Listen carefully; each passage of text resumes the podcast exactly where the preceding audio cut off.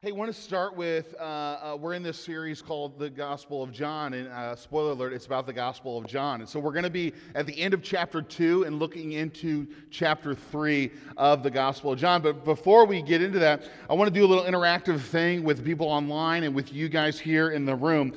I want you to think about the little things that make you insanely mad the little things that make you insanely mad. Maybe it's somebody eating with their mouth open, right? Got some nods going on back there. Uh, maybe it's the click pins. You, you got somebody that's just clicking a pin, or you're doing trying to do uh, online school with your kids, and they're clicking, or they're just bouncing their knees just constantly, and the table's just kind of shaking. I think about all of these ones that happen in the car right? Like people's driving, they cut you off. They're the slow, a slow one there. Uh, what about you're at the grocery store and someone's just kind of camped out in the middle, right? And they've stopped there, or they're just kind of meandering, going back and forth, or or different things like that. Here in the room, raise your hand, yell out, whatever. What are one of those little things that you just just drives you crazy, makes you mad? Give me some examples here. No turn signals. That's a good one. Why are you braking? Why are you braking? Uh, you could have told us that. Vincent, you got one? What do you think? Ooh, brothers messing with stuff. Uh, yeah, taking the controller. Yeah, Galen, what about you? What he said, or when Vincent does that to you? Yeah. Oh, when mom does that. Oh, okay, okay. Roger, don't encourage it. It's worth your while there. Uh, you think about these little things that drive you crazy. You remember elevators? Remember those? Remember those? We'd all be in an elevator. And you go up in an elevator and you get to your floor and you go to get out, but there's somebody who's waiting to get in and they come in before you have a chance to get out. It's like, hey, we live in a society, man, all right? You wait your turn. You learn that in kindergarten. Um, I, I, gotta, I gotta pick on my wife a little bit. Maybe you've seen this. We, we're in bed and she's on her phone, and it's at the brightest, like, like at the sun level of brightness. And like I, am closing my eyes, it's like radiating uh, even through my eyelids. Yeah, she's she's great. She, she's she's uh, she's changed the behavior, so I appreciate that about her so much. I'm sure you've got stuff there online as well, and people are are probably sharing those in uh, the comments. But but there are little things that drive us crazy, right? There's little things that I shouldn't be this mad about this, but here I am. And usually it's something repetitive, something that you, someone you love, a kid, a, a family member, and they're just doing it over and over and over again, and they don't really seem to listen to you. That's pretty rough. But then there are the things that get you mad that are legitimate. There are the things that anger you that really should anger you right? There are the things in this life, in this world, that are so bad or so frustrating or just so evil that, of course, you would get angry about that. Uh, you know, for me, I, we have this, this neighbor who, who gave my kids birthday presents. And, or not birthday presents, Christmas presents. And they, it was such a thoughtful thing. Although I will say this one of the gifts was a kazoo, and I was not a big fan of that. But all in all, like she loved my kids Man, that is an easy way to love me. Likewise, you disrespect my family, I'm going to get frustrated. I'm going to get angry. You disrespect or you pick on my kids, you take advantage of my kids, man, I'm going to get angry. Or you think about the, the times where you see someone manipulating someone else, using their power, their authority, their whatever, or just flat out lying to get something for someone. I see that and it just drives me crazy. Uh, the vulnerable being taken advantage of. You, you could put the, there's a lot of that vulnerable category. You think about kids. You think about kids, like, like if you're going to neglect a child, like I have major issues with you. Like I get angry about that. I, I get angry, and uh, maybe you get angry about this too, but you, you watch on the local news and they'll talk about these telemarketing scams that seem to target the elderly. They talk about social security checks and this and that, and, and people who just don't know, like they just, they just, they take advantage and clean them out. Just these sorts of things make me incredibly angry. Well, understand this: anger is an emotion that God has. Anger is a reaction that God has we see Jesus, who is God on earth. Remember, we're talking about this in John, that God comes to earth. We see Jesus getting mad and doing something about it. So let me say up front that, that this is part of the personality, the nature of God. There's this incredible story we're coming to here in John chapter, John chapter 2, starting in verse 13. So, John 2, verse 13. And this is kind of known as the cleansing of the temple passage. So, John chapter 2, verse 13, it'll be on the screen. It'll be there for you online. You can follow along in your Bibles as well. John chapter 2, verse 13 says this when it was almost time for the Jewish Passover, Jesus went up to Jerusalem. Now, pause there for a second. Remember last week we talked about how Jesus seems really focused on parties? His first miracle is turning water into wine. So, Jesus is attending a festival, a holiday, a celebration. He's going to Jerusalem for Passover. This is like God saying over and over again, like he says with the Sabbath, you will take a break. You will disconnect. You will celebrate. You will remember. You will honor what's happened before, and you will have a good time doing it. So, Jesus is going to this party, going to Passover to celebrate in Jerusalem. Picking up verse 14. In the temple courts, he found people selling cattle, sheep, and doves, and others sitting at tables exchanging money. So he made a whip out of cords and drove all from the temple courts both sheep and cattle. He scattered the coins of the money changers and overturned their tables. Now, if this is a depiction of Jesus that makes you uncomfortable, stick with me. To those who sold doves, he said, Get these out of here. Stop turning my father's house into a market. His disciples remembered that it is written, Zeal for your house will consume me. The Jews then responded to him, What sign can you show us to prove your authority to do all this? Jesus answered them, Destroy this temple, and I will raise it again in three days. They replied, It has taken 46 years to build this temple, and you are going to raise it in three days? But the temple he had spoken of was his body. And he was raised from the dead. After he was raised from the dead, his disciples recalled what he had said and then they believed the scripture and the words that Jesus has spoken. Now, here's the interesting thing about this passage Matthew, Mark, and Luke, what we call the synoptic Gospels, synoptic. Now, synoptic means similar or same. So, Matthew, Mark, and Luke are very similar in their order of events. And then John comes in and does a lot of different things with it. So, in the synoptic Gospels, Matthew, Mark, and Luke, this cleansing of the temple happens at the end. This happens probably in the week leading up to Jesus' betrayal and, and, and crucifixion and resurrection. So, John here takes a story that is at the end for Matthew, Mark, and Luke. And remember, John is probably aware of them. He's writing this after these guys. And he puts this story at the start. So, does that mean somebody's lying? Does that mean somebody's got their story wrong? I don't think so. My guess here, my educated guess here, and looking at what other smart people have to say about this, is that John is intentionally messing with the timeline events not to manipulate or, or say something that's untrue, but to say something specific. Remember, John's not writing this as a biographer. He's not writing this as a journalist. He's not just trying to relay events. He is writing for a very specific purpose so that you may believe. He is writing this so that we may come to belief. And notice eh, the, the passage ends by talking about how the disciples recalled what he had said, and then they believed the scripture, the words that Jesus has spoken. So John is putting this here to say this is something that Jesus is about. So we've learned this. When John chapter 1, we see that God comes to earth, that he is the source, that God has moved into the neighborhood. At the beginning of John chapter 2, we see that Jesus is describing his kingdom, a life of following him as this grand party where the dirty water used for washing is turned into the best wine ever. And there's no admittance fee, there's no hoops to jump through. It is available to you. And then he says this he shows up at the temple and sees things the religious leaders are doing, and he loses it. And he creates a whip. And he drives the animals out, and he's overturning tables. He gets mad.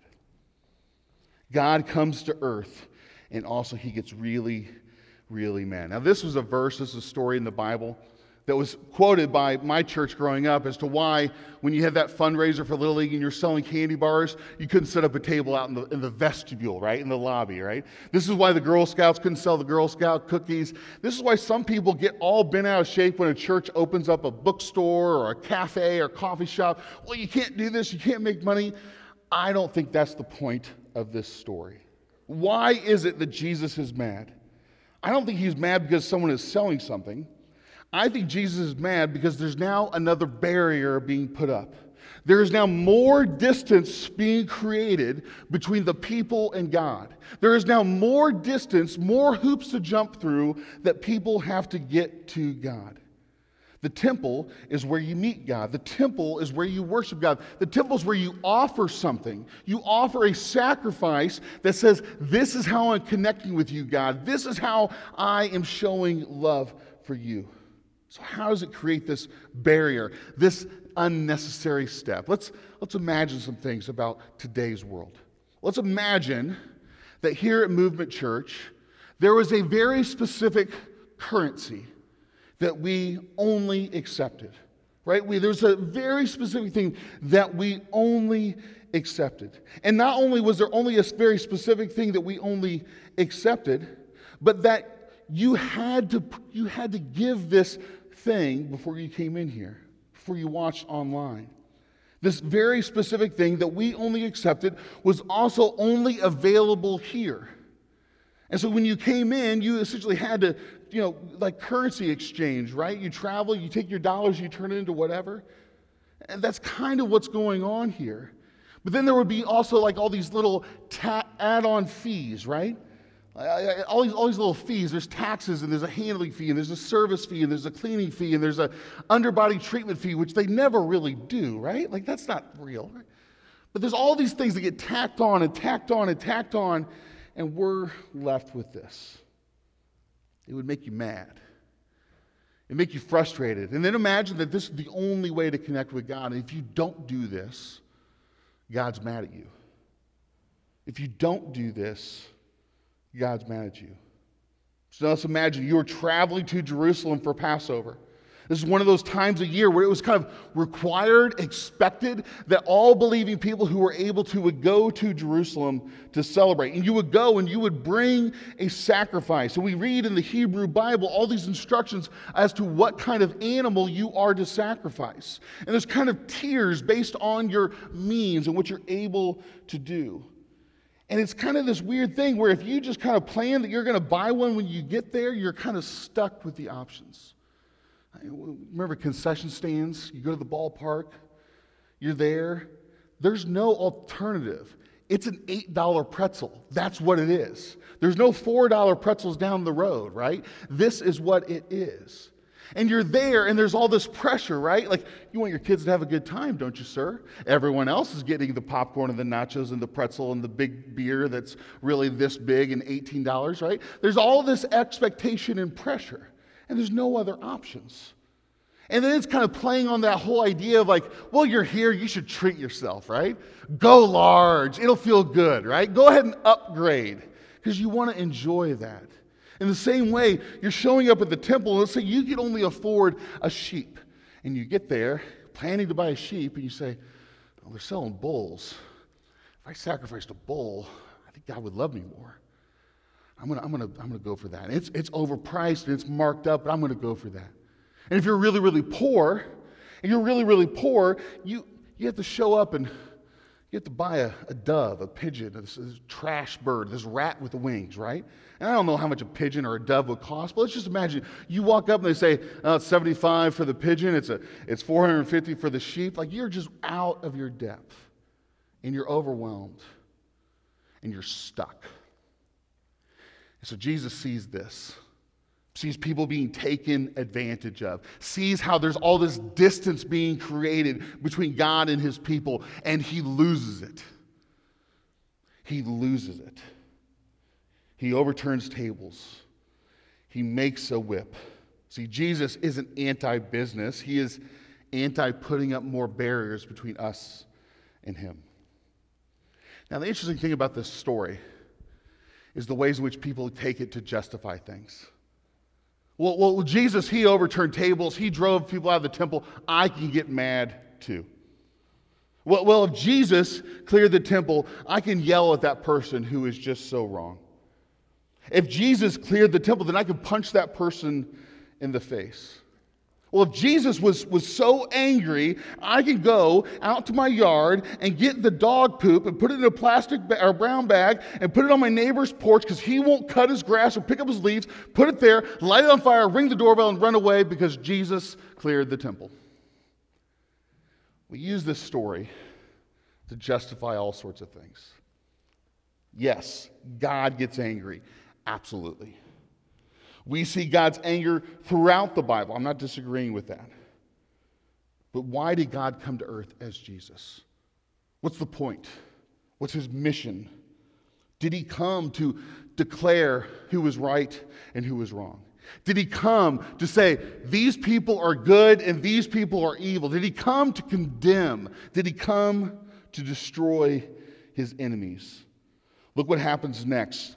The story ends. We read that at the end of chapter 2. Chapter 3 begins. And remember, originally, there are no chapters, there's no verses. It's just this. Years later, very helpfully, these were added in so you could find it. But don't think just because chapter 2 ends and chapter 3 ends that John says, forget about chapter 2. No, this is an ongoing story. So the very next verse after this account of the cleansing of the temple starts in John chapter 3, verse 1, and this is what it says.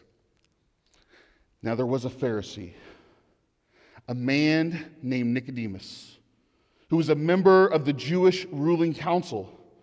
He came to Jesus at night and said, Rabbi, we know that you are a teacher who has come from God, for no one could perform the signs you are doing if God were not with him.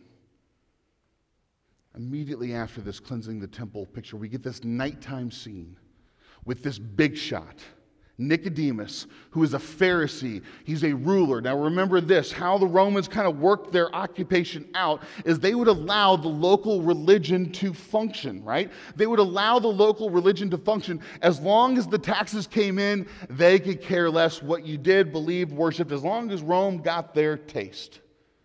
And so Rome essentially established this ruling council made up of Pharisees and Sadducees and other like scribes and leaders and said, You manage the temple, you figure out how to do this, you sign off on the permits for the people selling the sheep and the, the money changers and all this stuff.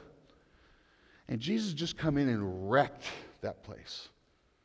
And the very next scene is somebody whose life was just wrecked. He was just called out. He was just challenged. Jesus has just called them a, a, a, den of thieves, just, just, just absolute trash. How dare you do this? And this Nicodemus shows up.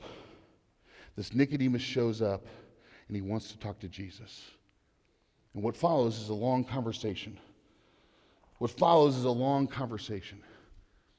And if Jesus came to simply condemn people like this, if Jesus came to simply say, You are so wrong, you are terrible, I want nothing to do with you, this would be the time to do that. This would be the time where he's got an audience, he's got one on one with one of the powerful people. This is the time where Jesus could say, I'm done with you. I'm done with you.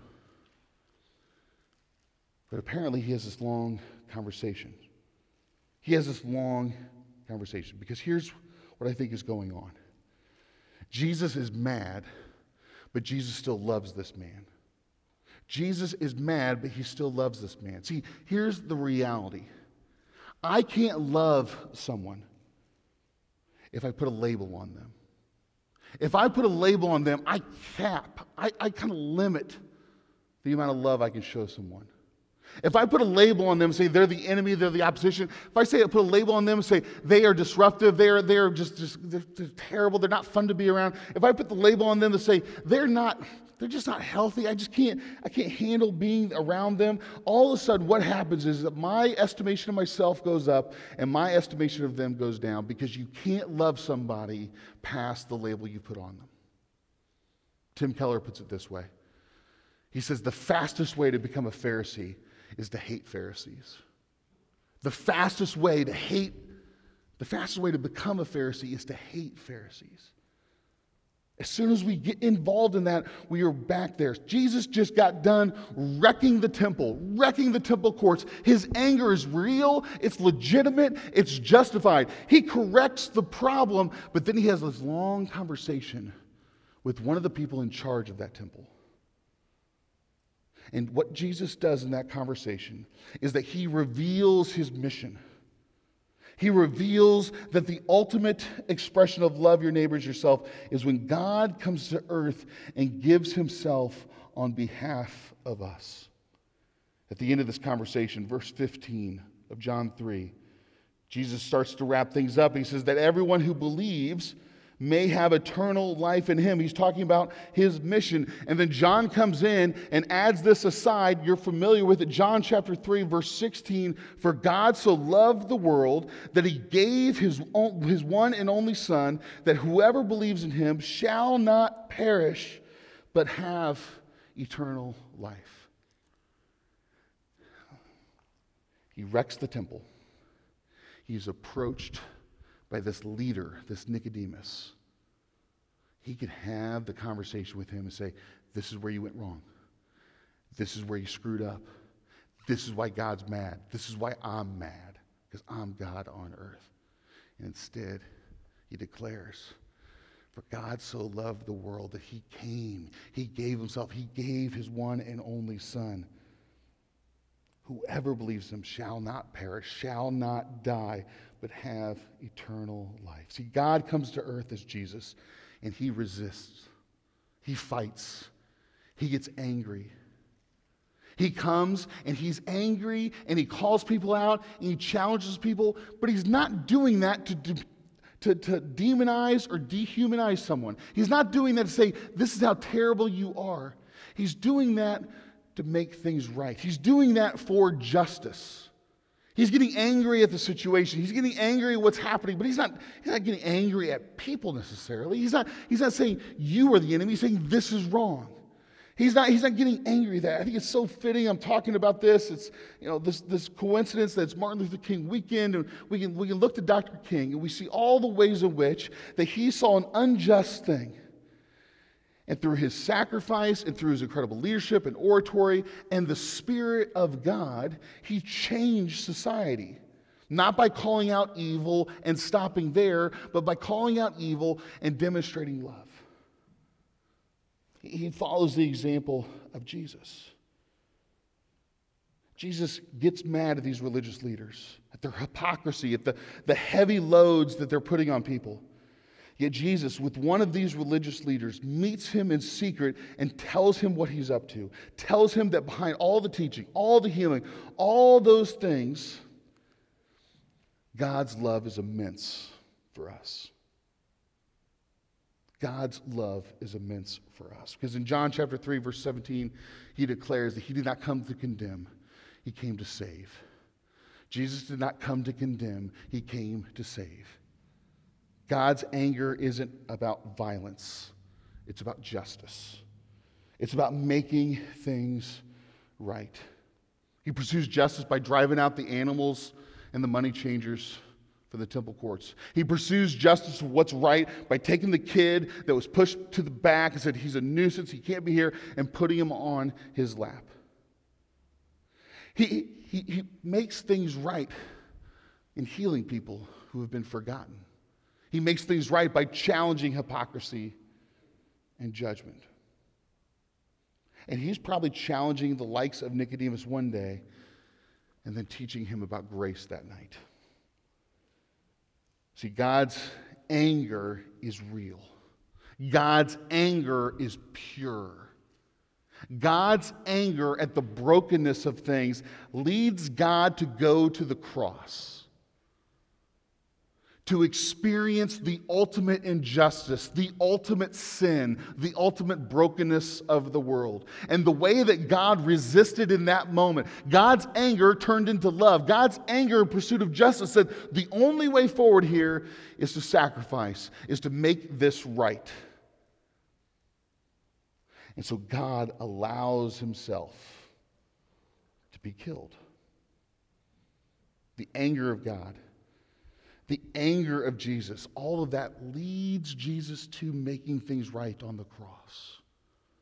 And the vindication, the vindication that says it was worth it, the vindication that says it really did change something, it really does matter, was when Jesus walked out of that tomb three days later. This is the Jesus we follow.